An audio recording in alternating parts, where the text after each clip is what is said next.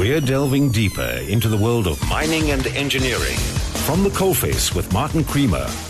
And it's that time again on a Friday when SAFM presents another update from the coalface with Martin Creamer, publishing editor of Engineering News and Mining Weekly. Good afternoon, Martin. Good afternoon, Sakina. So let's start here. South Africa's first electricity from the sea project is currently underway in the Western Cape. Yeah, this is at Hermanus, and it makes use of wave energy. And we've been thinking of that for a long time, but it's always been regarded as too expensive. Now, this company is going ahead, mean sea level. They are planning a pilot plant that will be ready by the middle of next year. That's one megawatt, and from that wave energy, they will power the abalone project, which produces about 500 tons of abalone a year. But they're looking to going further than this. They want a commercial plant of about 3.5 uh, megawatts, and they believe that that will be very competitive in the price. They're talking about it being below one rand per kilowatt hour. At the same time, you know, they have been funded by South Africa's Industrial Development Corporation and also donors uh, who provide funds to innovative clean energy producers in Africa. And it's a, a, father and son that are behind this, Pierre Hugo and Marius Hugo, with their company Mean Sea Level, and they think it's going to really prove to South Africa that this is an economic way of producing electricity. And then, Martin, South Africa is being urged to champion the electric car, and this, uh, amongst other things, to put an end to the vast sums of money that leave the country to pay for imported petroleum. Yeah, this call has been made by the former head of the CSIR Energy Center, Tobias Bischof-Niemz, and he puts a compelling case. I mean, you just cannot argue against this. South Africa spends a fortune on fuel, and that pollutes our air. He's saying we already have got electric vehicle technology, it's battery electric vehicle or plug in electric vehicle.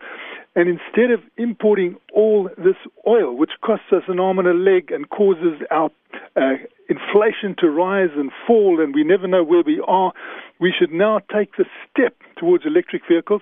You know, we can start off with even the plug-in electric vehicles, then move to, you know, the battery electric vehicles, and finally the fuel cell electric vehicle is what he has in his vision, which is probably the superior one of all.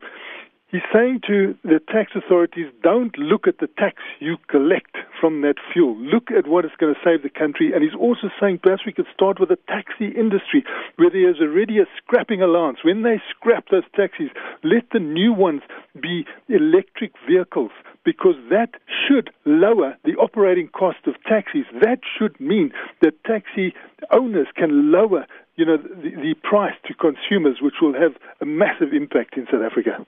And just finally, Martin, mineral exploration in the Northern Cape, that's put a smile on the faces of geologists there.